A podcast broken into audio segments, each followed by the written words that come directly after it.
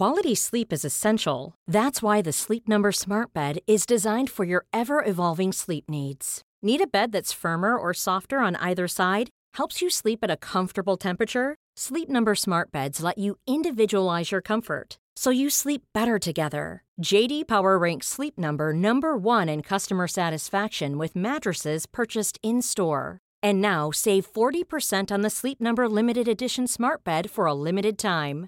For JD Power 2023 award information, visit jdpower.com/awards. Only at Sleep Number stores or sleepnumber.com.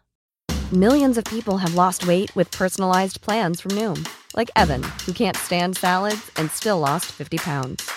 Salads, generally, for most people, are the easy button, right? For me, that wasn't an option. I never really was a salad guy. That's just not who I am. But Noom worked for me. Get your personalized plan today at Noom.com. Real Noom user compensated to provide their story.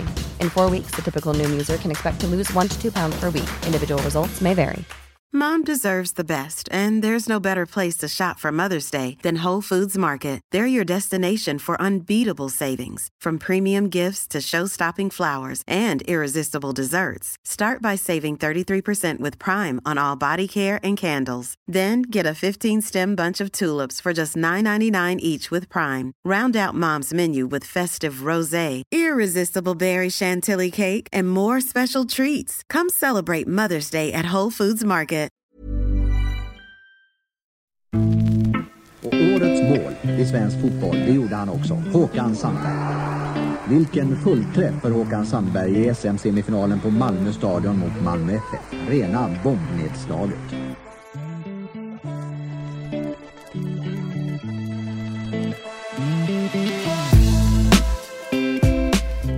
Håkan Sandbergs fotbollskarriär är lika lång som innehållsrik. Och som började i Ludvika och via Örebro ledde till Blåvitt, Allsvenskan och SM-guld och Uefa-cupseger. Blev också en proffssejour i Grekland och sedan in på tränarspåret. Till sist fastnade han för juridiken och har jobbat i snart två decennier som expert på fotbollsjuridik. I den här poddintervjun berättar Sandberg om hur solidaritetsersättning fungerar för klubbar, hur viktigt det är att hålla koll på de juridiska turerna både som spelare och tränare. Och pratar även om vilka tvister som uppstår inom fotbollen. I dagsläget är det ju klubbar som vill slippa kostnader skulle man väl kunna säga. Och, och tror att man kan bara skita i ett avtal och strunta och betala ut lönen eller någonting sånt. Det är väldigt vanligt just nu. Och han talar om livet som proffs i Grekland som inte bara var kul och där han stötte på matchfixning för första gången i sitt liv. Tränaren sa till mig före matchen. Eh, Håkan, du spelar, kommer nog att bli punktmarkerad utav eh, något namn då. Det är våran kompis. Men jag blev så perplex så att han var så kass så att jag fick ta emot bollarna och göra precis som jag ville. Fast han var ändå där bakom mig hela tiden. Och naturligtvis blickar vi tillbaka till tiden när Blåvitt chockade i Europa och vann Uefa-cupen. De här vinsterna som man har gjort eller eh, ja, SM-guld och vinna en SM. På den tiden var det ju finaler. Och Uefa-cupen var ju ett äventyr i sig. Det är eh, naturligtvis de höjdpunkterna i ens karriär. Utöver detta talar Sandberg om sin tid som agent och vad som behöver ändras efter att Fifa tagit bort licensen. Och om EM-kvalmatchen mot Italien 1983 då han låg bakom att Sverige sänkte världsmästarna. När han övertygade Lars Laban Arnesson att lätta lite på taktiken om tränarkarriären i Norge och Cypern. Men som vanligt inleder vi podden med en faktaruta.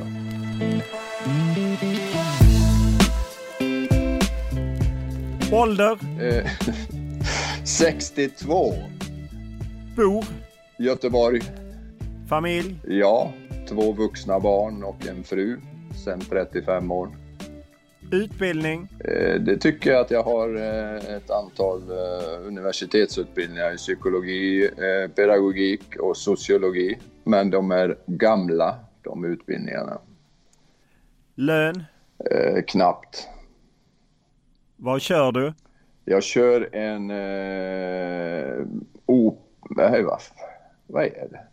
En Opel Corsa och har precis eh, pri, ska privatlisa en eh, Volkswagen T-Rock. Vad läser du? Eh, tidningen Offside. Vad tittar du på? Sporten på TV, fotboll. Vad lyssnar du på?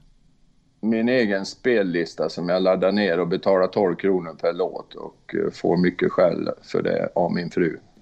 Vad spelar du på? Ingenting. Vem är för dig eh, världens bästa spelare? Pelé drog jag till mig nu. Oj vad gammal jag känner mig. Men eh, Pelé. Vilket är ditt favoritlag och varför? Det är nog IFK Göteborg och kanske AIK Aten. De är väldigt fanatiska och de klubbarna har jag spelat i själv. Och, och de följer jag väl extra noga just nu. Vilken är din största merit i fotbollssammanhang? Eh, ja, det är nog som lag har vi jag har ju varit med när vi Blåvitt vann Uefa-cupen. Det är väl och SM eh, några gånger och eh, kuppen men alltså det är nog de största meriterna. Vilken är din största upplevelse i fotbollssammanhang? Oj, det är nog eh, Ja, jag har avgjort någon landskamp och jag har som sagt vunnit Uefa-cupen. Jag tror ändå detta med Uefa-cupen var den, den största upplevelsen. Jo, det var det. Vilken är den bästa tröja du bytt till dig? Jag har eh, nyligen tittat till mina åtta stycken. Det var inte så vanligt på den tiden att vi bytte, men jag har Manfred Kaltz. Han med bananinläggen 82. Jag vet inte hur jag lyckas få den, men jag fick reda på det 25 år senare att det var han och han var ju en, en tysk landslagsman. Och hans nummer två har jag hängande i garderoben från Uefa-cupfinalen 1982. Vilken regel hade du velat ändra på i fotboll? Uh, ingen egentligen. Tycker det funkar nog bra. Vilken är din favoritfilm? Eh, brukar alltid säga Gökboet på den tiden. Det var en fascinerande film, så jag säger väl det igen. Eh, som eh, gammalt fotbollsproffs har du kanske köpt eh, en del prylar. Vilket köp ångrar du? Jädra frågor då. uh, nej, jag... Jag brukar inte ångra några köp faktiskt. Vad gör dig rädd? Ålderdomen, ensamhet kanske. När var du riktigt lycklig senast?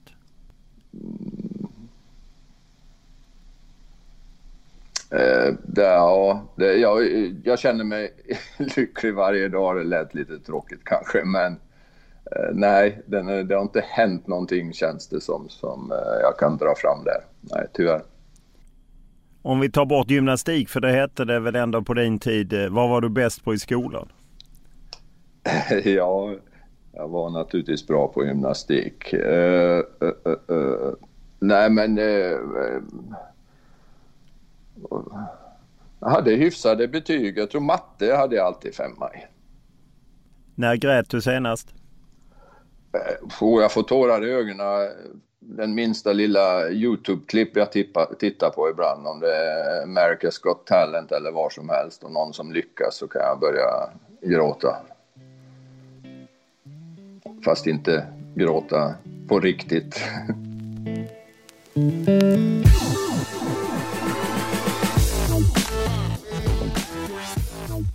Vi har ju stött på varandra i lite fotbollssammanhang och du är ju en gammal storspelare och eh, som vi hörde i faktarutan och även tränare. Jag tänker vi tar lite om din karriär lite senare men nu är jag lite nyfiken på vad du håller på med idag för att du är något som eh, ja, expert på fotbollsjuridik fast egentligen inte juridiskt utbildad. Vad gör du egentligen?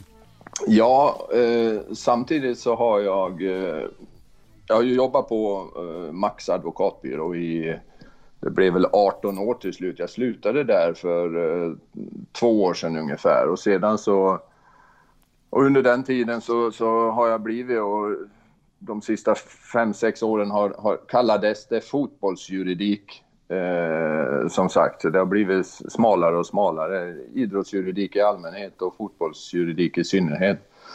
Eh, och det, ville, det fortsätter jag att syssla med i egen regi, men samtidigt så har jag sedan, eh, ja, under det här året varit eh, väldigt engagerad i tränarföreningen. Jag är ju generalsekreterare där också, så att det tar eh, den mesta tiden just nu.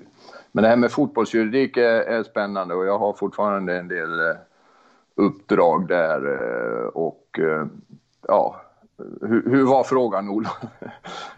Ja, nej, men eh, vad, vad är det som är så speciellt med fotbollsjuridik att man på något sätt behöver nischa sig på det? Ja, alltså behöver och behöver. Det har nog... Eh, jag, jag anser ju att eh, för klubbarna så har det här ökat enormt mycket med regelverk hit och dit. Och gör du fel och inte kan och inte följer så åker du på en massa problem. Så för, för fotbollsklubbar på elitnivå så är det naturligtvis viktigt att kunna det, eh, det här området. Och vi, jag vill påstå att jag, när jag, jag var ju agent och tog min agentlicens 2001 och läste på det här med regelverket och, och, och blev lite expert på, på Fifas internationella transferregler som kom då. Då var de ju helt nya.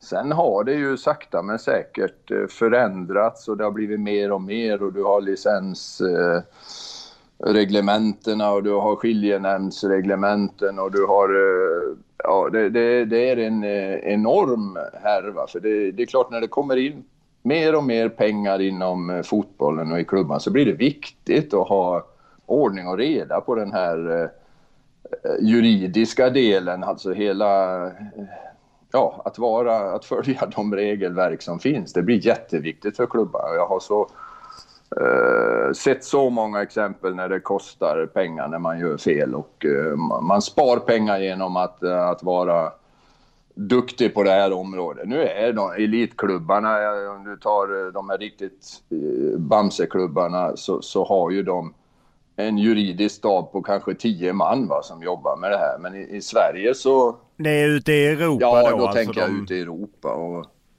vid några tillfällen har jag till och med stött på eh, Manchester Uniteds juridiska avdelning. Det var tio man tror jag och de höll på och jag märkt, jag, jag, jag, blev verkligen nischad och expert på någonting, nämligen att räkna ut solidaritetsersättningen. Det låter ju så löjligt så det inte är klokt. Och det, det är det och det är smalt.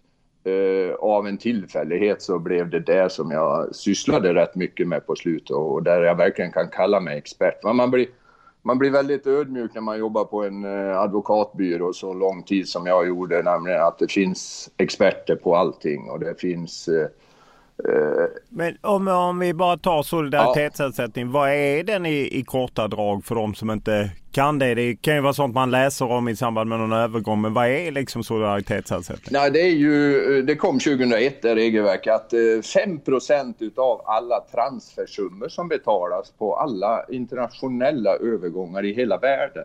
De 5 procenten ska gå till eh, de klubbar där den här spelaren eh, utbildades från det han var 12 år. Eller, sen eh, har det kommit praxis, det var från säsongen då han fyllde 12 år, massa små detaljer som gör att till och med uträkningen kan bli komplicerad. Men så den, den lilla, jag brukar säga, det är, inget, det är en, som en skatt Eh, jag kallar det en skatt på 5% på allting som ska gå tillbaka. Så idén och tanken bakom som Fifa införde då 2001 är ju, tycker jag, eh, väldigt bra.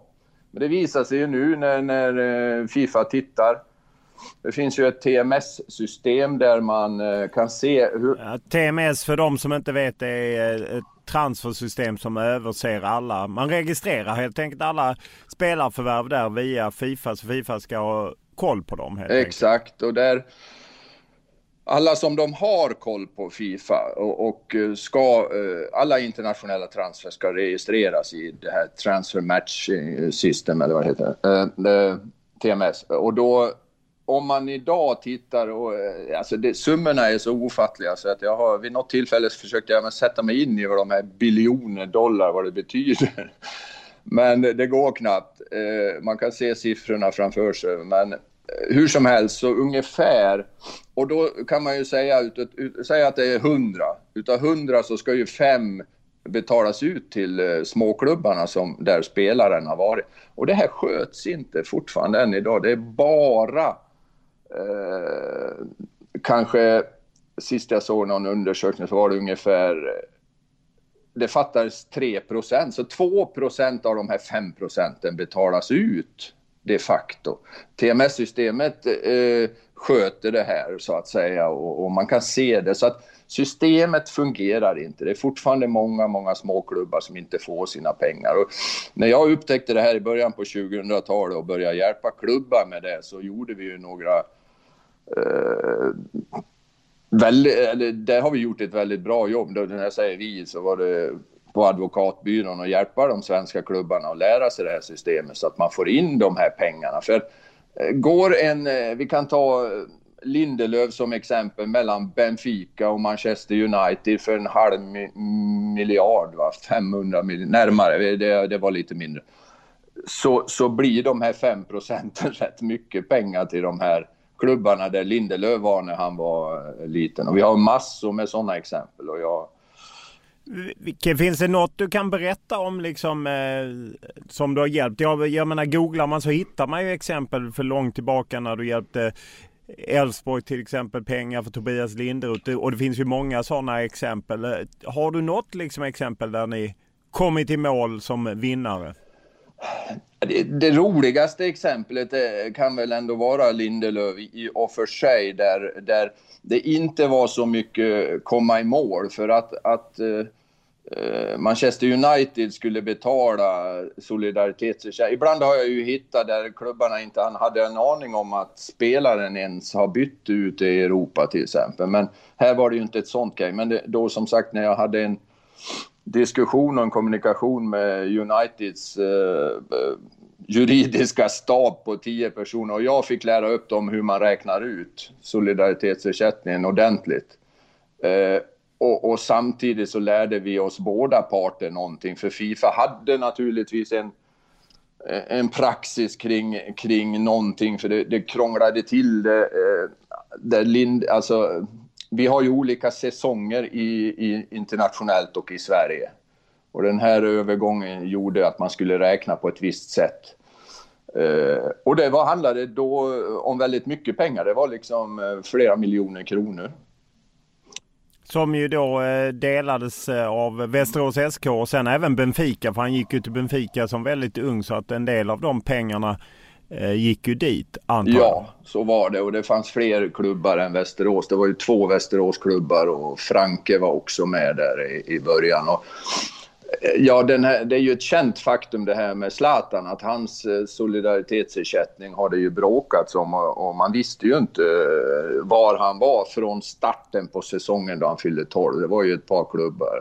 En av de klubb... Ja, de är väl inte överens än. De pengarna är väl frusna så vitt jag vet. Eller är de utdelade nu?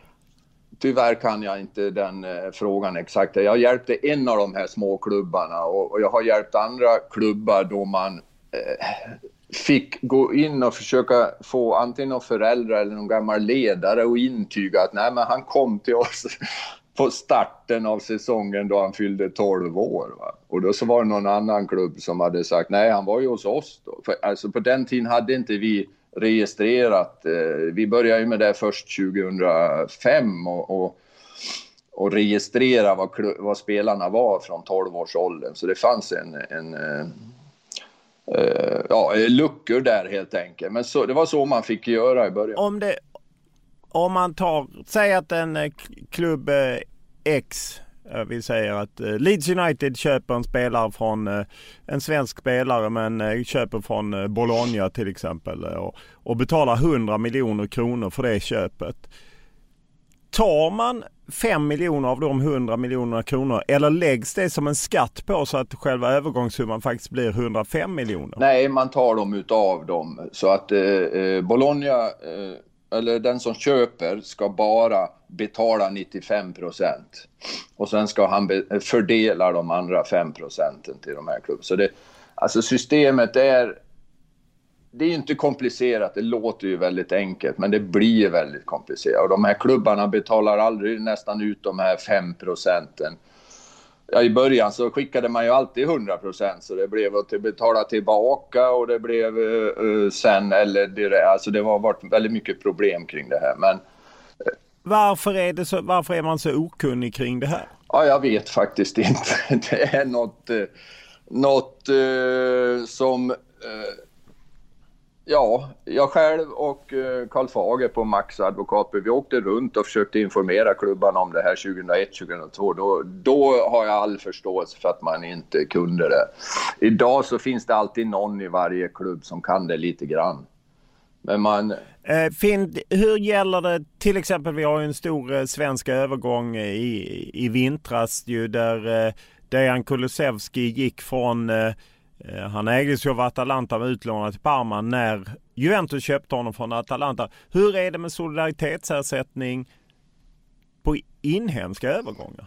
Ja, det, det har eh, varit så att det inte har gällt utan det har varit eh, det, det, det, systemet som gäller inom landet. Jag kan bara ta ett exempel att i Sverige så har vi ju haft ett precis likadant system på nationella övergångar som internationella övergångar. Eh, det har funnits e-, eh, exempel då svenska klubbar har betalat eh, de här 5 procenten till eh, moderklubbarna och där moder, någon av de här klubbarna kan ha varit en utländsk klubb. Jag vet en, en, en svensk klubb som satt och jagade en afrikansk klubb för att få betala ut 50, 60 000 kronor. Och jag sa att tyvärr sa jag då att eh, nej men, gör inte det för att man behöver inte göra det. att Fifa kommer med en ny praxis. Att, eh, klubbar i andra länder kan inte stödja sig på det svenska regelverket. Det gäller bara svenska klubbar. Och så har det varit ända fram till nu i dagarna, de sista åren håller ju... Jag, jag, det har införts nu i somras att eh, solidaritetsersättning ska betalas ut på alla transfers. Eh, det ville Fifa ha ifrån början, men det har inte funnits. Det tog bara 18 år för Fifa att få igenom det. kan man säga. Hur, hur, när du har jobbat med detta, är det du som har jagat fall så att säga, tagit kontakt med klubbar eller är det klubbar som har tagit kontakt med dig? Hur, hur har det gått till liksom när ni har jobbat med de här? Ja, jag menar oavsett om det var Lasse Nilsson och jag vet att ni hjälpte Brage där eh, när han flyttade eh, mellan Holland och Frankrike exempelvis. Ja, alltså i början där på, på ja, från 2001 och framåt så var det inte många sådana övergångar där vi inte hjälpte till och jag sökte även upp klubbar och vi som sagt vi sökte ju upp dem och höll utbildningar kring kring det här regelverket. Och många gånger är det ju rätt kul att ringa till en klubb och ni, ni ska ju ha lite pengar och det hade de inte en aning om.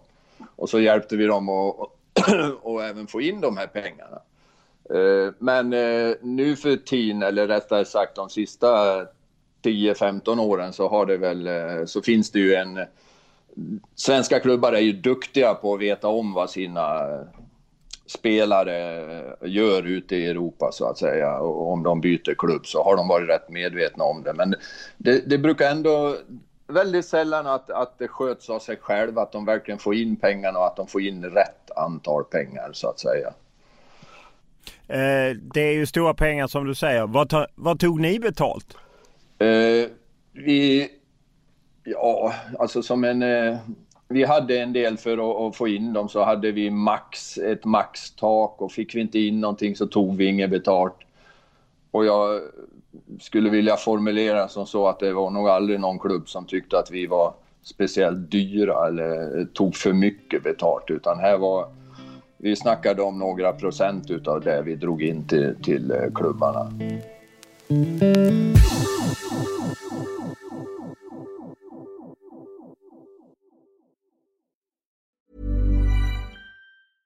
Quality sleep is essential. That's why the Sleep Number Smart Bed is designed for your ever evolving sleep needs. Need a bed that's firmer or softer on either side? Helps you sleep at a comfortable temperature? Sleep Number Smart Beds let you individualize your comfort so you sleep better together. JD Power ranks Sleep Number number 1 in customer satisfaction with mattresses purchased in-store. And now save 40% on the Sleep Number limited edition Smart Bed for a limited time. For JD Power 2023 award information, visit jdpower.com/awards. Only at Sleep Number stores or sleepnumber.com. Mom deserves the best, and there's no better place to shop for Mother's Day than Whole Foods Market. They're your destination for unbeatable savings, from premium gifts to show-stopping flowers and irresistible desserts. Start by saving 33% with Prime on all body care and candles. Then get a 15-stem bunch of tulips for just $9.99 each with Prime. Round out Mom's menu with festive rosé, irresistible berry chantilly cake, and more special treats. Come celebrate Mother's Day at Whole Foods Market. Cool fact a crocodile can't stick out its tongue. Also, you can get health insurance for a month or just under a year in some states. United Healthcare short term insurance plans, underwritten by Golden Rule Insurance Company, offer flexible, budget friendly coverage for you. Learn more at uh1.com.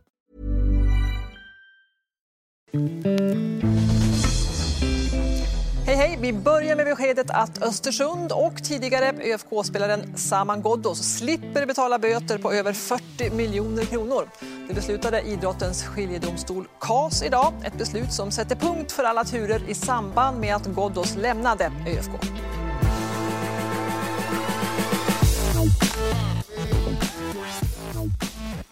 Det blir ju emellanåt konflikter, det är stora pengar och så. Var hur tycker du att fotbollen hanterar den här typen av, av konflikter som blir mellan klubbar och även där spelare och så kan hamna i kläm? Ja, hur, hur tänker du hur man... Ja, men jag tänker på att det finns ju ett juridiskt system som är liksom för samhället.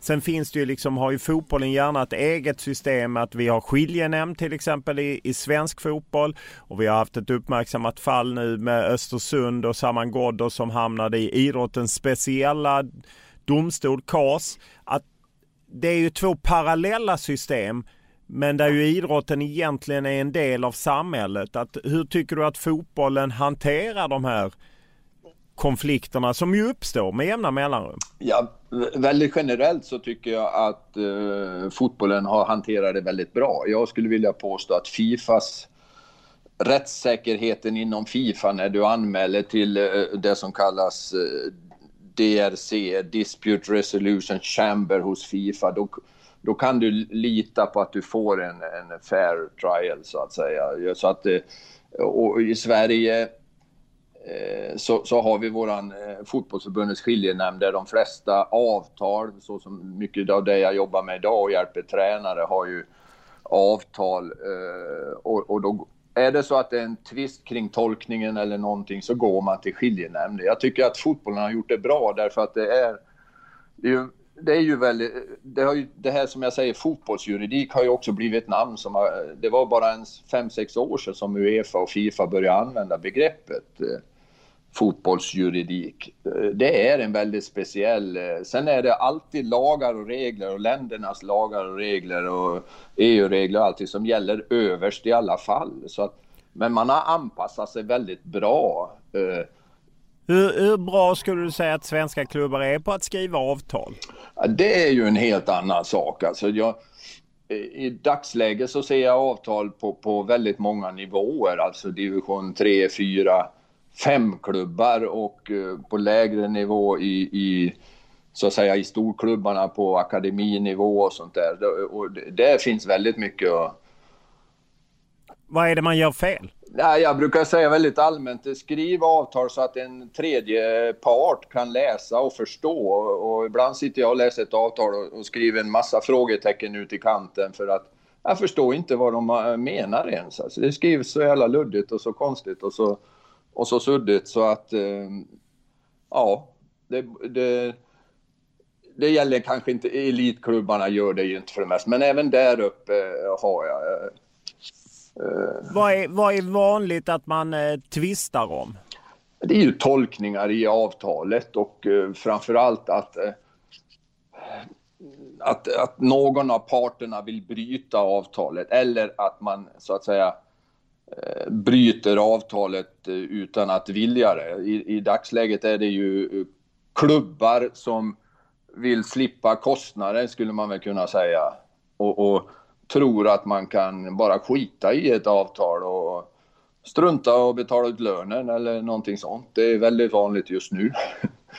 Så det är rätt stora tvist, även om det ibland är det tvist kring hur en options... eh, paragraf ska tolkas. När någon, man har kommit överens om att, eh, det, att eh, tränaren kan förlänga det eller klubben och sen så ska det omförhandlas efter varje år fast man skriver ett treårsavtal. I, i grund och botten så är ju ett treårsavtal är ett treårsavtal. Skriver man ett visstids, alltså ett, ett, ett visstidsavtal, tidsbegränsat avtal, så gäller det under den tiden man har skrivit.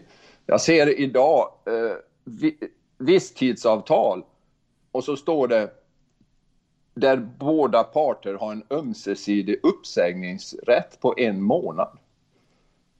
För mig blir det... Och det kan man inte ha? Nej, jo, man kan ha det. Tyvärr har jag precis inte nyligen, men man kan ha det för det kan finnas en... Eh, är det okunnighet då bland, från tränare som sätter sin eh, signatur på ett sådant avtal?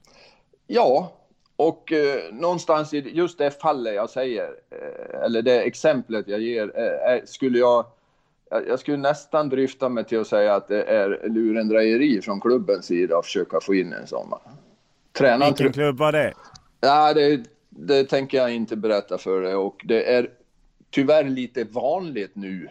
Jag vet inte när den kom riktigt. Jag har granska väldigt många tränaravtal i, min, eh, min, eh, i mitt liv, tänkte jag säga. Men de, det sista halvåret, som eh, nu när jag jobbar åt tränarföreningen, så har jag sett otroligt många. Och ja, vid en fem, sex exempel under våren och sommaren och nu på hösten så har den det här dykt upp. Och den, blir allt, den kommer ju naturligtvis att bli ett problem. Klubben kan ju sparka tränaren när som helst och tränaren har inte en aning om det. Om man ser till, eh, det var ju uppmärksammat, eh, Magnus Persson eh, blev ju, hamnade ju på kant med Kalmar FF och när han väl löste tvisten så tackade han ju till dig för att du ju både i form av generalsekreterare för tränarföreningen men också med din expertis hade hjälpt honom. Vad var det som gick snett mellan dem? Ja, det, det, har jag också tyvärr tystnadsplikt, men det var en helt annan fråga. Eh, det som vi har sagt att vi kan säga är att det var ändå en, en ersättningsfråga. Det var inte så... Eh, den, var inte, den var inte helt utagerad vad eh, Magnus skulle kunna få eh, och kunde få för ersättning. Eh, trots att det var han själv som sa upp sig så att säga. När man kommer in i en sån situation, vi behöver inte bara ta den utan jag menar du kommer in i sådana här. Hur gör man liksom, hur hanterar man en sån? Det är två parter och man kan väl eftersom du kanske blir inblandad så är man inte överens. Hur hanterar man en sån situation? Ja, ja, vi har en policy just nu och vi har inte heller resurser att göra något annat än att, än att vägleda och råda tränaren i det här fallet kring eh, ja, dels upplysa om hur man eh, ser på det, eh, om det, om det vilken typ av... Alltså, det är ju alltid tvist om, to, en tolkningsfråga. Sen, eh, sen kan man ju upplysa om att, att vad det finns för möjligheter. Personligen så, så, tycker jag inte att det är så allvarligt att dra till skiljenämnden en, en tolkningsfråga kring ett avtal. Det är ju den Eh, funktionen de har så att säga. Så jag har rått eh, tränare till att nej men då får vi anmäla till skiljenämnden för jag tycker att så här ser det ut och så vidare och så vidare. Eh, samtidigt som vi alltid har en intention om att, att, att, att komma överens. Det är ju liksom det, det mest grundläggande. Jag tror att eh, eh får man parterna att närma sig varandra och kanske förlikas så småningom och, och eh, jag tror att om det kommer in, eh, om tränaren får det stödet som man kan få utav oss så, så, så blir han starkare i sin eh, kommunikation och man kan även, och är det någon tränare, vi, vi står alltid på tränarens sida men jag är ju inte sen att upplysa en tränare om att Ja, tyvärr, det står så i ditt avtal så du får nog ta den pucken. Alltså, det, det blir så. Är det, är det till och med så att du kan känna ibland att tränare och även spelare att man kanske snålar in på juridisk expertis när man skriver avtal och sen upptäcker när det är för sent? Ja, herregud ja. Det, det är naturligtvis en sån känsla har ju eh, vi som jobbar med det och, och, och jag, jag, jag skulle kunna uttrycka det eh, återigen, när man jobbar på en advokatbyrå så blir man ju väldigt ödmjuk. Men skulle jag få problem med någon miljöfråga eller någon arbetsrättsfråga så skulle jag fråga någon expert. Ta hjälp, fråga. Men det gäller ju även klubbar, det gäller ju även alla. Men det finns ju någon, eh, någon eh, kan bäst själva. Vi är, det är ju det. Och man vill inte visa och man är hemligt och så vidare och så vidare. Så att eh, eh och jag ser klubbar som eh, tar fram standardavtal som någon i styrelsen tycker att det här kan jag och det, så här ska man och så vidare skriva avtal och så blir det blir, kan bli väldigt fel. Samtidigt Hur upplever du att moralen är?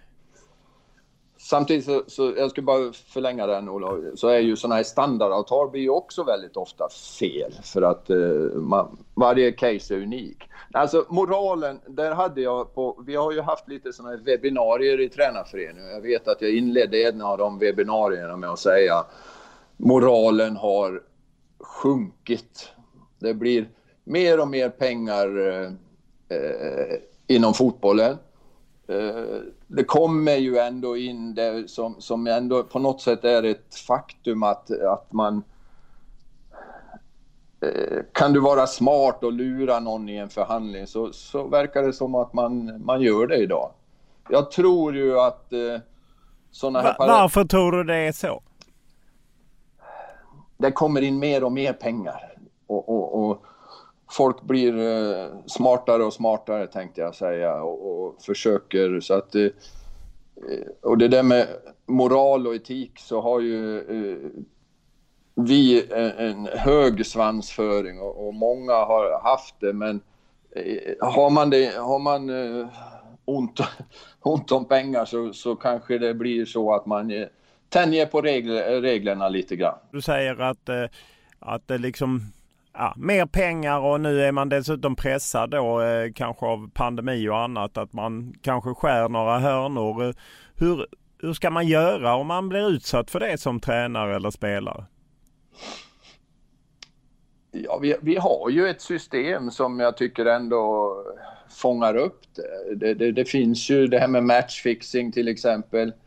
Eh, det fin jag tycker ju att eh, eller det finns ju system där man ska anmäla och så vidare. Och, och eh, alltså det är lätt att säga att man följ de regler som finns. Va? Men eh, kan du dem inte och så vidare. Och, och inte, det handlar ju också om kunnandet. Som sagt, moral och etik, den är, det är ju en... Eh, ja, jag tycker det är svårdiskuterat. Eh, jag tycker att... Ja, hur var frågan Olof? Vad man ska göra? Följ reglerna säger jag bara. Ja, om vi går till det här med att fotbollen är ju rätt stängd som värld. Att det är rätt svårt att få insyn och svårt att, åtminstone för oss journalister, att granska olika tvister och, och liknande för att man på något sätt stänger ner. Hur, hur ser du på det? Måste det vara så? Nej, och jag vet att, att uh, du, du, du, skri, du, skriver ju ofta om det och att det är så. Jag, jag, jag, vet inte om jag upplever det. Det måste väl vara en av de öppnaste branscherna kanske ändå. Där det finns sånt enormt allmänt intresse kring klubbar. Det finns så många spelare som kan eh, berätta. Jag tycker inte att det är en, en jättestängd, även om men det är ju omöjligt för att få reda på, det är omöjligt för att tag i avtal till exempel och granska själv eftersom, och jag menar du säger när du pratar om Magnus Persson och Kalmar FF, ja det kan inte jag säga någonting om för det är, där har jag liksom tystnadsplikt och Magnus Persson säger ingenting och Kalmar ingenting och vi får inte se i avtalen. Hur ska vi någonsin kunna granska det? Är det, är det inte likadant i, i andra branscher? Får man titta in på kan man titta på någon VD, något företag, vad han har för avtal med, med företag och så vidare. Ja, det är klart. Ah, om, man, om man då säger till exempel offentlig den offentliga verksamheten som är rätt stor i Sverige så är det ju ändå så att kommunala chefer så kan du granska hur de eh, reser, deras avtal. Börsbolag lika så. De måste ändå redovisa rätt mycket vilken ersättning som mm. gäller. Mm. Fotbollen har helt stängt. Eh, så att jag delar verkligen inte din uppfattning om att det är en öppen bransch. Men eh, du sitter ju på en annan stol än vad jag gör. Ja, nej då. Och jag delar väldigt ofta det du skriver och så vidare. Och Fifa och alla de här grejerna så är jag ju eh, där är det stängt. Och det finns eh, eh andra problem tycker jag inom eh, fotbollen, lite ryggdunkande och lite eh, men, men det, har, och det här med det, det jag är inne med, det kommer ju in kriminella element det har eskalerat. Sportchefer och det här med transfer och internationella transfer som vi eh, berörde nyss lite. Där börjar ju bli en väldigt, eh, ja, en, helt enkelt en smutsig affär. Va? Allting kommer verkligen inte till det här TMS-systemet som jag pratade om nyss och Fifa har verkligen inte kontroll på allting. Och, så där, där eh, börjar det bli en härva. Men samtidigt så tror jag att det var likadant förr i tiden också, men journalister och så vidare har blivit bättre på att granska. Eh, men nog lägger väl förbundet lägger ut vissa eh, tvister och eh, beslut ifrån skiljenämnden på sin eh, hemsida. Men om man ser till eh, det här med att till exempel en trend nu inom fotbollen som ju också rör juridik är ju att klubbar inte vill berätta om skador längre. Man pratar om underkroppsskador eller man vill liksom inte alls. Man säger att det både är försäkringsfråga och liknande. Hur, hur ser du på det? Att man går åt det hållet? Eh, nej, alltså det, det, är ju ingenting jag tycker är något bra. Alltså, jag, jag pratar ju, eller jag, jag skulle ju gärna vilja att en klubb är, vi pratar ju om transparens. Va? Vi pratar om, eh, eh, vad, vad, heter det, compliance, alltså att följa de regelverk och, eh, som finns. Eh, compliance-frågan i en fotbolls, stor fotbollsklubb idag är väldigt, väldigt viktig. Och där är ju transparens för att, eh, ut mot fans och allting oerhört viktigt tycker jag. Så det där du nämner och så, så som jag tolkar det så är ju det ett steg i helt fel riktning. Eh, och, och, och, varför? Men det har blivit så kommersiellt eh, så att det, det smyger sig in sånt där. Det, det, det, sånt där gillar jag verkligen inte. Och så att jag själv i ledningen för en fotbollsklubb. Samtidigt så är, så är de här orden som jag säger eh, compliance, regelefterlevnad och eh, eh transparens är ju ord som betyder lite olika för olika vem du pratar med. För mig är det ju en öppen klubb som har en dialog med sina fans och sina sponsorer och alla intressenter runt omkring.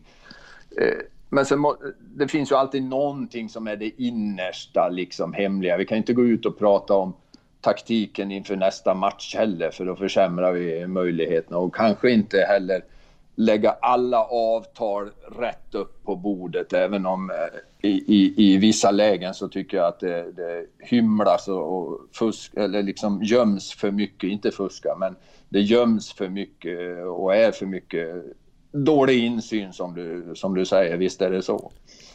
Du är ju gammal agent också eh, och nu, det har ju gått fram och tillbaka det här med licensen och sen har Sverige infört licens och nu pratar ju Fifa om att man ska reglera marknaden. Man ska bland annat sätta ett tak på vad agenter får tjäna 3% och man eh, ska anse sig kunna kontrollera det. Hur möjligt är det att kontrollera den branschen? Ja, den, eh, bra fråga, men ambitionen måste ju vara att kontrollera den. Det, det, det måste det vara och, och, någonstans så får ju alla sådana här eh, kontrollfunktioner och, och, och, regler som införs får ju någon effekt i alla fall. Det är, blir, det är ju inte vilda västern där ute utan man måste. Så att eh, det var ett misstag när Fifa tog bort eh, agentlicensieringen och, och, och, nu smyger man tillbaks på, med det på ett lite annorlunda sätt så att säga. Eh, jag tror att sen det infördes den här eh, licensen så har det i stort sett fungerat hyfsat men det, samtidigt är det de här ytterligheterna, de här eh, som sagt nästan kriminella elementen som kommer in. Och, och, och, det som uppdagas det blir det som syns i massmedia så att säga väldigt tydligt. Och det, ja, det, det, behövs ju egentligen bara en tre, fyra personer involverade för att göra en transfer som är väldigt, väldigt eh, det, det, är en sportchef i två klubbar och någon, ett par agenter och en spelare och sen så är det liksom miljontals kronor som ska byta sida på något sätt. Va? Så att det, det är väldigt svårt att ha insyn överallt men att eh, Fifa jobbar för att få det och Svenska fotbollsförbundet på sitt sätt eh, det är ju ett måste. De bör ju skärpas. Du har ju jobbat eh, ja, i princip hela 2000-talet på olika sätt i, i, i den här världen. Både som agent och sen som rådgivare till advokatbyrån nu då tränare. Vad är din bild? Går det åt rätt håll eller går det åt fel håll när det gäller liksom smutsigheten i branschen? Ja, jag, jag, jag pratade lite om moralen att den jag, jag, jag vill inte vara så negativ och säga att... Eh, för, Men du ska ju säga sanningen, ja, inte vad vet. du vill. Nej, jag vet. Men eh, jag är ju inte klar över vad sanningen är, för jag tycker att många, många grejer går åt rätt håll. Eh, och, och, antalet regleringar eh, har, det har ju exploderat på 20 år, om man nu säger 20 år. Det, det var, det var en lång tidsperiod, va? men eh, regelverket idag och kontrollen kring hur, hur allt det här sköts. Och om vi får in det i T, eh, eh nu ska ju TMS bli ett, ett eh, system där, som ska, måste implementeras på nationell nivå också. Så att allting kommer att, med digitaliseringen så ökar ju möjligheten att kontrollera också. Men vi har ju stater som, eh, som eh, fuskar inom citationstecken, då blir det inte lätt. Jag tycker att det går åt rätt håll på många, många sätt. Även om jag eh, nyss tyckte att eh, moral, jag tror att Eh, eh det, det, det, krävs att, att eh, det är många krafter som jobbar åt rätt håll så att säga för att eh, sakta men säkert eh, få bort även de här vi har ju det här med matchfixing som, inte ens, som vi tycker inte fanns för 20-25 år sedan. Men det fanns lite. Det, vi, vi ser det bara lite tydligare idag. har du egen erfarenhet av att det fanns? Ja, faktiskt. Faktiskt har jag det. Jag har spelat matcher Eh, i Grekland på den tiden då no några av motståndarna tyckte att det var helt okej okay att vi vann den matchen och det, det märkte jag på plan. Hur eh, reagerade du då? Jag blev tvärförbannad och, och, och skrek i omklädningsrummet och eh, eh, presidenten betalade någon tidning och, och, skrev att jag var bäst på plan fast jag hade gjort en dålig match. Eh, är det sant? Detta är sant. Hur, hur var det att komma in i en sån tillvaro? Uh, ja, alltså det var, det, var, det var svårt och det var, vad ska jag säga, omtumlande på ett sätt. Uh, Men det... om vi bara, jag ska strax komma till din spelarkarriär, då kan vi prata om det mer. Jag tänkte mer bara om du liksom ska ge råd till en uh, ung talang till exempel. Jag menar idag som ung talang så blir du uppvaktad av agenter och, och kanske utländska klubbar och scouter och så. Vad är, vad är ditt råd till en ung talang? Uh, ja, alltså man... Det, det, är ju, självklart blir rådet att, att vara rädd om dig själv, ta hand om din fotbollsutveckling, se till och, och eh, ta hjälp av rätt agenter, rätt rådgivare. Men det, det, hur vet man det? Ja, hur vet man det? Precis, du har, det, det, är ju det som är det svåra. Jag brukar aldrig klandra någon heller för att det är, ser ut som det gör. Men det måste ju finnas många goda krafter som alla jobbar åt samma håll. Eh, samtidigt så, så är det väl ju fullt förståeligt att en 15-åring faller och, och, föräldrarna också om de får gåvor utav en agent. Det här är ju liksom kända eh, sätt att, att få, få grepp om en, eh, om en ung fotbollsspelare. Men eh, ja, jag är jätte... Men hjälp ska man ha i varje fall? Jag tycker, jag brukar säga att det är föräldrarna vettiga så hjälp, räcker det med dem så att säga rätt långt. Men de bör ju ta hjälp. Jag tycker att eh,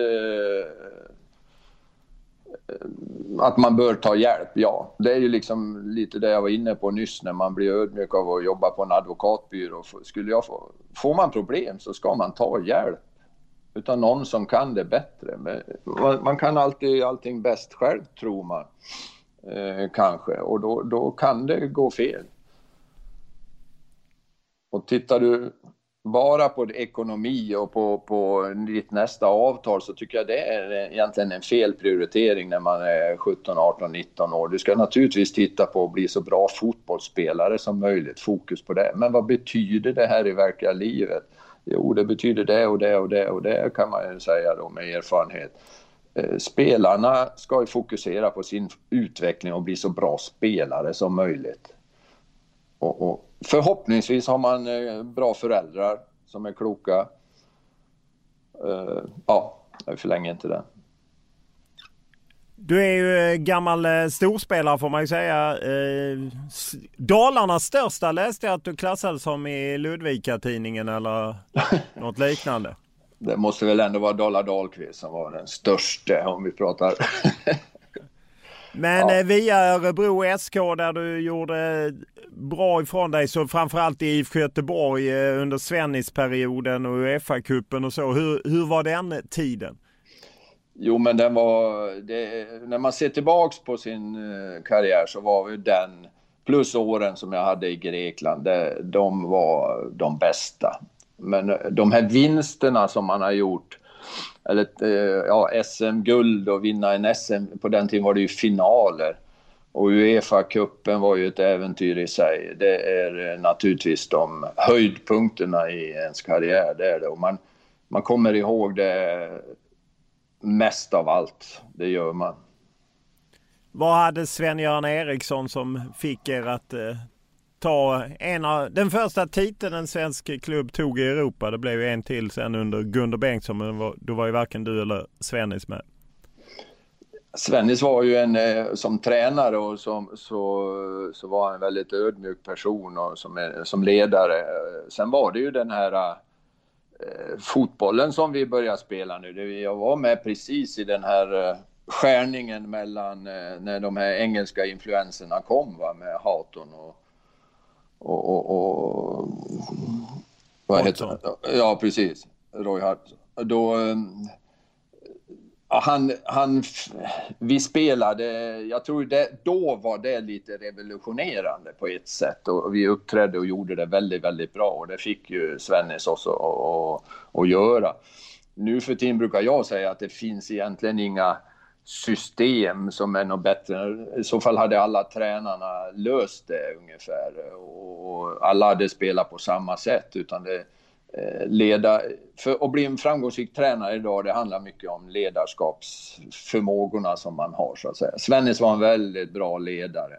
Men även att han fick oss att, att verkligen uppträda som ett kollektiv och eh, samtidigt så kan det slå mig att eh, det finns eh, la, stora lag som spelar precis som vi gjorde idag. Jag, så, jag har sett matcher och internationella storklubbar. Vilka var det? Var det Atletico Madrid eller något lag såg jag som stod. Det var ett klassiskt 4-4-2. Det kunde inte bli mer. Och säger du det idag som tränare, då blir du idiotförklarad. Men eh, så, så, så är det. Det är ett bra, bra sätt att spela och det kom ju då. Vad är ditt starkaste minne från eh, Uefa-cupen, eh, finalerna som var två stycken mot Hamburg Sportverein? Eh, ja, det är väl att det är helheten vill jag påstå. Det, det, det, det var och, och, någonstans så bar vi med oss den här känslan att vi, vi, vi kunde vinna, vi skulle vinna, vi var ett starkt kollektiv så att och, och nere i Hamburg där vi liksom de bara skulle köra över oss och vi ändå känner att gör vi ett mål så kommer de aldrig att göra tre på oss. Det, det visste vi och ja, vi gjorde ju mål efter 20 minuter. Sen var det ju bara en, var en promenadseger resten av matchen så det var, det var en härlig känsla.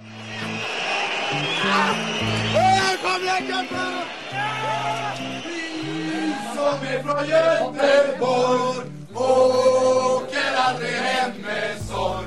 Vi som är från Göteborg, hej, hej, hej! Ja, för mig var, var nästan gladare när jag vann junior med Dalarna. Eller, det var högre stämning då. Vi var nästan paralyserade. På något sätt finns ju bilden av att eh, på Kamratgården man klippte kalsonger och det var goa gubbar och allt det här. Hur, eh, hur mycket var det sånt eller är det mer av en eh, bild som har blivit efteråt? Nej, men jag tror att eh, gänget som vi hade då var väldigt bra. Vi hade många, eh, vad ska jag säga, utav de äldre spelarna som var bra. Bröderna Karlsson, Conny och Jerry och Torbjörn Nilsson och, och Stig Fredriksson, de som var, och Ruben Svensson, de som var lite utav de äldre, var väldigt ödmjuka och, och, och bra personer. Och eh, det, sen var det de här yngre, lite spralligare typerna med alla glännarna och eh, eh, ja, jag var någonstans mitt emellan i ålder vet jag i det där gänget. Men det var, det var en väldigt bra sammansvetsat gäng, det var det helt enkelt. Vi hade mycket framgångar, vi förlorade sällan. Och, och, och vi visste hur vi skulle spela och hade en enorm trygghet under eh, flera år. Om man eh, ser till, jag menar många av er eh, flyttade flyttade ut i Europa och, och jag menar till och med Torbjörn Nilsson lämnade ju Blåvitt och liksom så. Och du hamnar i AIK Aten, hur kommer det sig? Ja, alltså generellt så den tiden var det väldigt svårt. Vi hade ju många, många duktiga spelare som inte kom ut. Eh, tänker på Tommy Holmgren, Tord Holmgren, de här. Eh, så det var verkligen svårt att, eh, att komma utomlands och bli proffs som vi sa på den tiden. Vi var ju inte hundraprocentiga proffs här i Sverige. Många hade halvtidsjobb och, och, så att komma ut var stort i sig. Och jag får väl erkänna att eh, man kan ju formulera det så att jag hade inte så mycket annat att välja på utan det blev AIK Aten och det är ju eh, det är jag väldigt glad för att det var, det var väldigt udda och ovanligt även om Thomas Ahlström hade varit där nere och krattat lite som svensk. Men annars var hade det... du agent eller skötte du det själv? Nej, det fanns en agent inblandad. Uh, och kom mig fan inte, ursäkta. Men en grekisk agent då som? Det var en svensk och en grek var det. Eh, men eh, läs, ja. lusläste du avtal och liknande? Ja, men alltså jag, var, jag satt med i styrelsen i, i spelarföreningen på den tiden. Jag har varit nödigt intresserad av de här frågorna ända sedan eh, jag skrev mitt första avtal med Örebro Sportklubb 76. Så att jag hade rätt bra koll på det, ja.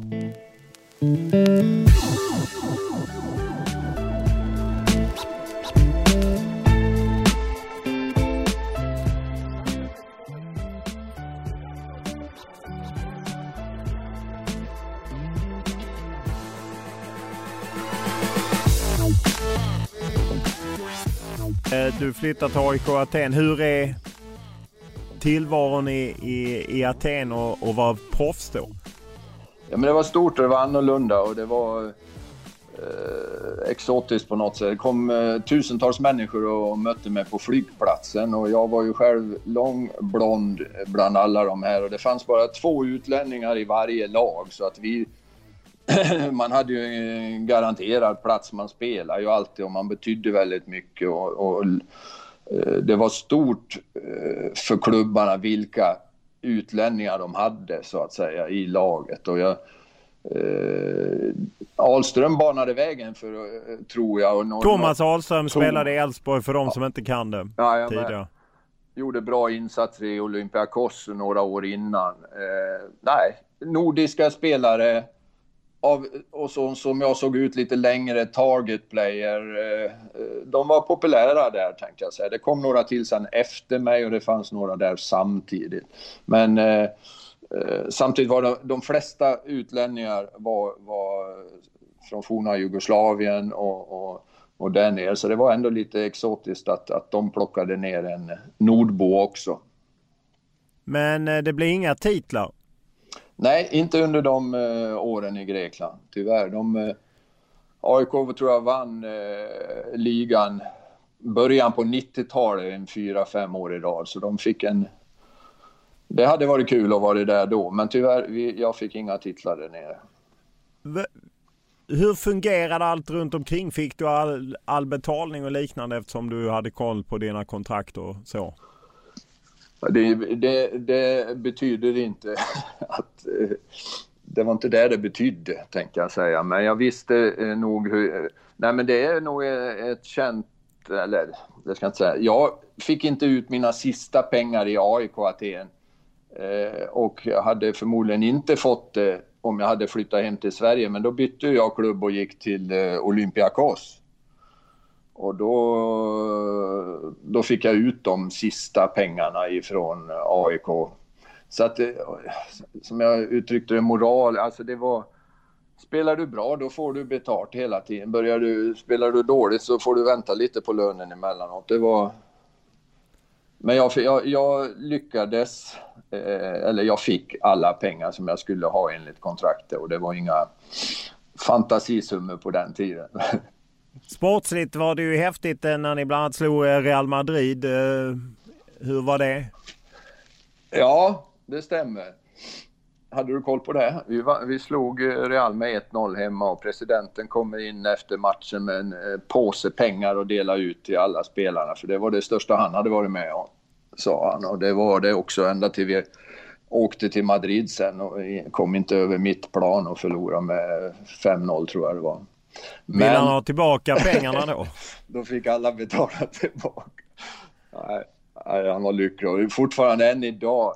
Eh, jag har ju, jag tror jag har tusentals vänner ifrån AIK Aten eh, på Facebook och de matar mig med eh, matchreferat och bilder och från 80-talet. Så att eh, den matchen finns i många AIK Atenares... Eh, sen, sen pratar man aldrig om den andra returmatchen borta. Vad slutade det? Vi förlorade med 5-0 tror jag. Låg, ah, okay. låg, Då lägger vi den. Ja. Men om man tar det här det du var inne på att presidenten faktiskt betalade en tidning för att skriva att du var bra och jag menar du var med om matcher där man köpte resultat. Hur, hur vanligt var det? Eh, jag tror inte det var vanligt för att det blev uppståndelse även i, i eh, Grekland. Eh, Vår våran vicepresident åkte i fängelse ett par månader för han försökte muta en motståndare. Men att det överhuvudtaget fanns eh, eh gick upp för mig där nere ungefär. Och eh, när var det Lar, nej, Larisa tror jag det var som vann serien ett år.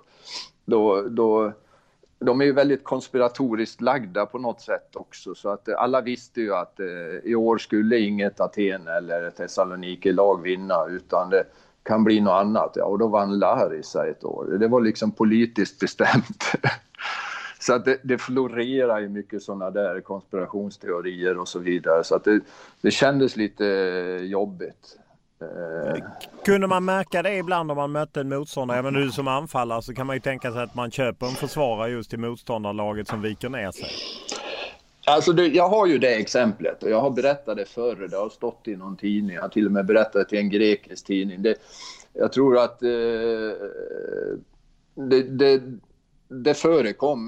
Det var, det var så här att tränaren sa till mig, om det var före matchen sa han, Eh, Håkan, ta det lite lugnt med, med han. Eh, du spelar, kommer nog att bli punktmarkerad utav eh, något namn då. Det är våran kompis sa han. Vi, vi ska värva han till hösten eller någonting sånt där trodde jag då.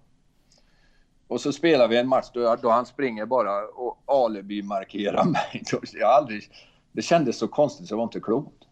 Men jag blev så perplex så, att han var så kass så att jag fick ta emot bollarna och göra precis som jag ville. Fast han var ändå där bakom mig hela tiden på något sätt. Du kände det som spelare. Och då i halvlek så blev jag jävligt arg. För då förstod jag vad som gällde. Ta det lugnt nu, ta det lugnt nu Håkan. Gå ut och spela andra halvlek också. Så, så, så. Och vi vann matchen med 2-0, men jag gjorde ingen mål. Men han hade säkert fått betalt ifall jag hade gjort några mål, jag vet inte. Det är en efterhandskonstruktion. Men eh, efter matchen så var jag tvärförbannad och, och då tog presidenten mig åt sidan också och sa att vi pratar inte mer om det här nu. Vi ska värva han till nästa år, men det är det, det, är det enda. Så jag fick lägga locket på liksom och, och dagen efter så fick jag de bästa betygen någonsin i, i greker. Jag hade liksom dominerande matchen så att det var inte klokt. Och jag visste ju att det här var falskt. Eh, och så två, tre dagar, och när jag kom ut på kvällen, alla grekiska vänner sa att det här är den bästa match de hade sett mig göra också. Eh, alltså dagen efter när de hade läst tidningarna kom de och sa det. Och två, tre dagar efteråt så, så trodde jag själv på det där. Så att, eh, och ett år efteråt så, så var det en av mina bättre matcher. Så, så funkar det. Jag lärde mig det här. Det tog flera år innan jag förstod vad som hade hänt. Eh, fanns det någon tanke på att man skulle ta upp det eller på något sätt bara gick man in i systemet? Nej, för, för, från min sida var det aldrig aktuellt eh, att ta upp det kändes det som. Eh, nej. Det var nog min, eh, min moral låg också så att säga. Utan det var bara att, att, att acceptera att, eh, att det var så här. Det fungerar. Tycker du att vi har varit långsamma i Sverige till att fatta att det här finns här också? Nej, jag, jag vill inte säga det, men, men Eh, det är nog så verkligheten ser ut. Jag tror, tycker det här med matchfixing och, och sånt här är exempel på...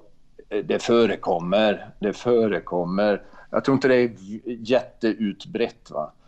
Eh, eh, men där nere så, så var det ju så att om det var två lag som eh, det inte betydde någonting sista omgången, men då kunde du ju nästan veta vad resultatet skulle bli. Om två lag tjänade på att det skulle bli oavgjort, ja nog fan blev det oavgjort.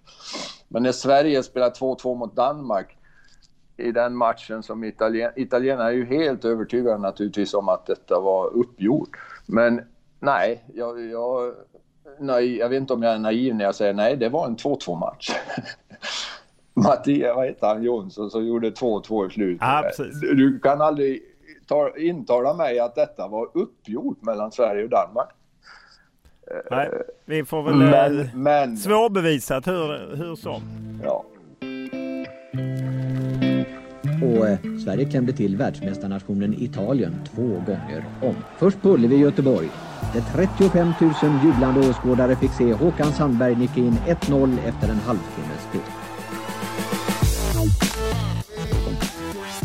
Förutom att många av eh, Blåvitt-spelarna där, eh, den framgångsrika generationen eh, blev utlandsproffs så nådde ni ju landslaget. Det blev inte jättemånga landslag. Det var ju en speciell tid under Laban Arnesson. Men du har en stor match på Ullevi, eller hur? 1983 mot Italien. Ja, den eh, kommer man också ihåg sådär att, eh, att eh, jag gjorde ett mål och spelade fram till det andra. Vi vann med 2-0 och de var ju världsmästare. Det var ändå en EM-kvalmatch var det ju. Så att, eh, eh, då, var jag, då var jag kung i Göteborg den kvällen, det kommer jag ihåg. Jag och Strömberg. Ja, vad var det som gjorde att det inte blev mer landskamper för din del? Eh, dels så hade jag nog eh, vissa begränsningar. Jag, jag blev ju skadad där, eh, tror jag, några landskamper efter det. Men jag var med under väldigt lång tid eh, i landslaget och i truppen och gjorde eh, väldigt många landskamper på bänken så att säga som inte har registrerats. Eh, så att, eh, nej, jag eh, jämfört med Torbjörn Nilsson, Dan Corneliusson, de som fick spela mer än mig så, så höll inte jag internationellt snitt på det sättet. Jag var en väldigt eh, duktig target player och stark på huvudet men eh, jag, jag, har haft en, eh, jag, jag, är väldigt nöjd med att jag fick göra 13 A-landskamper från start och det var en bra period. Jag har ju en, en eh, historia kanske som har också varit med i tidningen för ett antal år sedan. Min första landskamp när jag ändå fick Laban att ändra spelsätt. Eh, alltså på... Lars Laban Arnesson var ju förbundskapten på denna tiden och ja. man kan ju säga att det stod en stor strid mellan hur landslaget skulle spela. Skulle man spela som Blåvitt och Malmö FF som var framgångsrika då. Han ville ju mer spela tyskt som han hade gjort med Öster och, och liknande. Ja, precis. Och, och, det var en landskamp. Eh, en, en, det, var, det var min första och jag hade sett de här eh, blåvita killarna komma tillbaks ifrån landslaget eh, 81 och var, var lite besvikna och irriterade att eh, för det var flera Blåvitt och när jag kom med Eh, så var vi, jag tror vi, vi skulle spela en match, det var sju stycken, eh, jag tror vi var sex eller sju stycken ifrån Blåvitt som skulle spela mot Cypern borta och då, då hade vi diskussioner och, och, eh, och jag var den som ändå vågade föra fram det att han borde vi borde spela så som vi gör i Blåvitt. och på det sättet när vi ändå är sex eller sju man ut på plan var det. Eh, och, och, de här diskussionerna som vi hade på ett eh, hotell på Sypen där gjorde att Laban ändrade sig och sen så körde vi så hela 83 och framåt. Det var någon, eh, flera år senare var det någon journalist som, som tyckte att det faktiskt var då vi bytte inriktning och stil lite på svenska landslaget. Där spelar det en viss roll och eh, det är det kan jag känna mig lite stolt över att eh, vi tog de diskussionerna. Men inget mästerskap, det blev inget EM 84 i Frankrike trots att ni slog Italien och inget VM heller. Nej, det är en, eh, det var tyvärr eh, för Labans skull, för det var en bra ledare och, och, och förbundskapten i övrigt, så missade vi dem. Vi hade någon, en, någon dålig match varje, varje kval så att säga och missade både 84, 86, 88. Va? Sen 90 gick man sen vidare första gången på länge. Mm. Stämmer tyvärr. Efter eh, spelarkarriären har du även kört eh, lite tränare. Du hade bland annat Elfsborg en period och eh, sen i Norge också. Ja. Är det Tromsö som är din största framgång eh, som tränare? Eh, ja, nej, ver verkligen inte. Alltså, som, eh, ett, det var ju tippeligan och det var stort. Jag var på Sypen också och hade ett... Uh, I Sverige fick jag, eller då hade jag ju Elfsborg i gamla serien under division 1 södra ja, hette precis. det väl då eller något ja. sånt där. och Tromsö, nej, ja, mina framgångar som tränare tycker jag att jag hade på en annan nivå, nämligen jag vann SM för eh, juniorer med Blåvitts eh, juniorer och Elfsborgs juniorer så sent som eh, 2010. För tio år sedan då jag gjorde en liten nystart i, i min tränarkarriär så att säga. Eh, och det är kul som tränare att vinna någonting. Ska jag vara ärlig, vilket jag alltid är, så fick jag sparken upp i Tromsö och jag fick sparken ner på Sypen, så där har jag erfarenhet av också. Så att det var inga framgångsrika tränarjobb, men det var väl de största på, på sitt sätt, det var det ja. Ja, och det man eh, känner till är ju när ni slog eh, Chelsea på hemmaplan eh, med Tromsö. Och ja, du kaxade upp det efteråt. ja, det, så kan det vara att eh, när man tar ut enskilda händelser så var det, då var vi eh, lyckliga, hela Tromsö var lyckliga. Vi, vi spelade ut eh, Chelsea, men de skyllde ju på att det började snöa, vilket vi naturligtvis också hade en viss effekt. Det hade det, för att när snön kommer i Tromsö, då kommer den. Eh, och den kom mitt i, under första halvlek, så det blev vitare och vitare på planen. Men, ja, det var en fantastisk match. Vi vann. Eh, det, det, var ungefär som den här Real-matchen för AIK Aten. Eh, vi kommer ihåg den första omgången. Vi slog Chelsea. Eh, och, och det var Rud Schullit som var tränare eller? Ja, just det. Vi, Schullit och jag satt på presskonferensen och han sa eh, någonting i stil med att eh, det här var ju parodi. Och, och, jag, och sen sa han väl lite grann att det gynnade oss väldigt mycket och det var inte så. Vi spelade ut Chelsea de första halvtimmen och det var de som gynnades när snön kom, för det var ju de som kvitterade. De gjorde mål på snön. Eh, så, så jag kaxade, om det var det du menar, kaxade upp så, så sa jag till Schullit, såg, såg du samma match som jag gjorde? Så. Men eh, ja. Det fick du äta upp på Stamford Bridge? Det fick jag äta upp, ja. Det fick jag. Då såg Vad jag... blev det i returen? Nej, det vill vi inte. Det, det kommer jag inte ihåg. Nej, jag tror där fick vi ja, vi var inte helt borta ända till vi fick en utvisning och en straff emot oss. Jag tror vi hade... Eh, låg under med 2-1 väldigt, väldigt länge. Nej, vi förlorade med 7-1. Ja. Hur, hur, kommer det sig att du på något sätt släppte tränare och, och gled in mer på det du jobbar med nu? Även om du är tillbaka i tränarföreningen. Men det här intresset för fotbollens speciella juridiska eh, ja, regelverk som styr det hela? Ja, alltså jag kom hem från Sypen och eh, äh, det blev så. Jag hade som sagt varit ordförande i, i, i spelarföreningen i många år. Eh, och även suttit i styrelsen i tränarföreningen där på 90-talet. Och eh, det här med att det var faktiskt den gamle Eh, min gamle mentor och läromästare inom det här med fotbollsjuridik, Sven-Olof Håkansson som eh, hade precis pensionerat sig som chefsåklagare i Göteborg och så hade han börjat på Max advokatbyrå som hette något annat då. Och de sökte en, eh, en liten expert på det här med, med idrottsjuridik för att bygga upp en, en sportavdelning. De, de hjälpte rätt mycket eh, idrottsrelaterade ja, distriktsförbund och det var även några spelare som Eh, som, som fick hjälp där utav SO och han var ju intresserad av de här frågorna. Han var ju egentligen den agent som jag hade, om man nu ska kalla honom agent, fast han var ju inte det, men min juridiska rådgivare under åren som i Grekland där och så vidare. Den agenten jag nämnde förut, han bara fixade övergången. Sen såg jag, därför jag inte ens kommer ihåg vad han heter.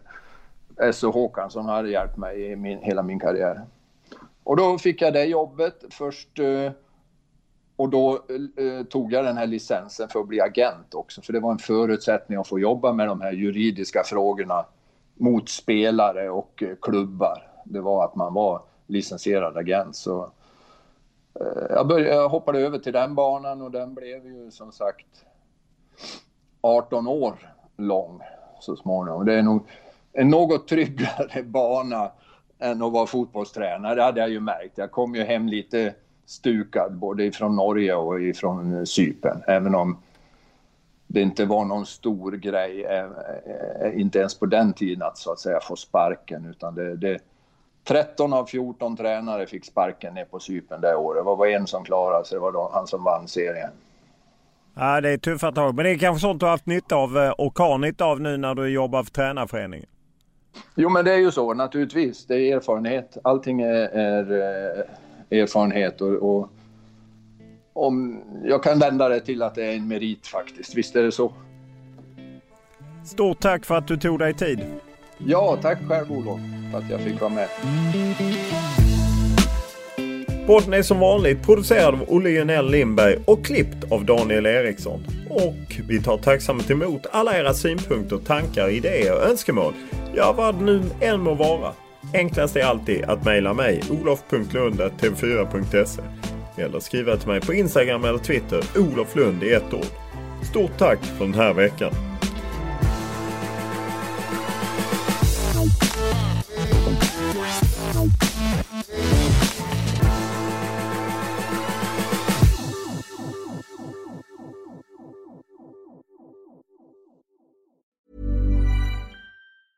Mom deserves the best, and there's no better place to shop for Mother's Day than Whole Foods Market. They're your destination for unbeatable savings, from premium gifts to show-stopping flowers and irresistible desserts. Start by saving 33% with Prime on all body care and candles. Then get a 15-stem bunch of tulips for just $9.99 each with Prime. Round out Mom's menu with festive rosé, irresistible berry chantilly cake, and more special treats. Come celebrate Mother's Day at Whole Foods Market. Cool fact a crocodile can't stick out its tongue. Also, you can get health insurance for a month or just under a year in some states. United Healthcare short term insurance plans, underwritten by Golden Rule Insurance Company, offer flexible, budget friendly coverage for you. Learn more at uh1.com.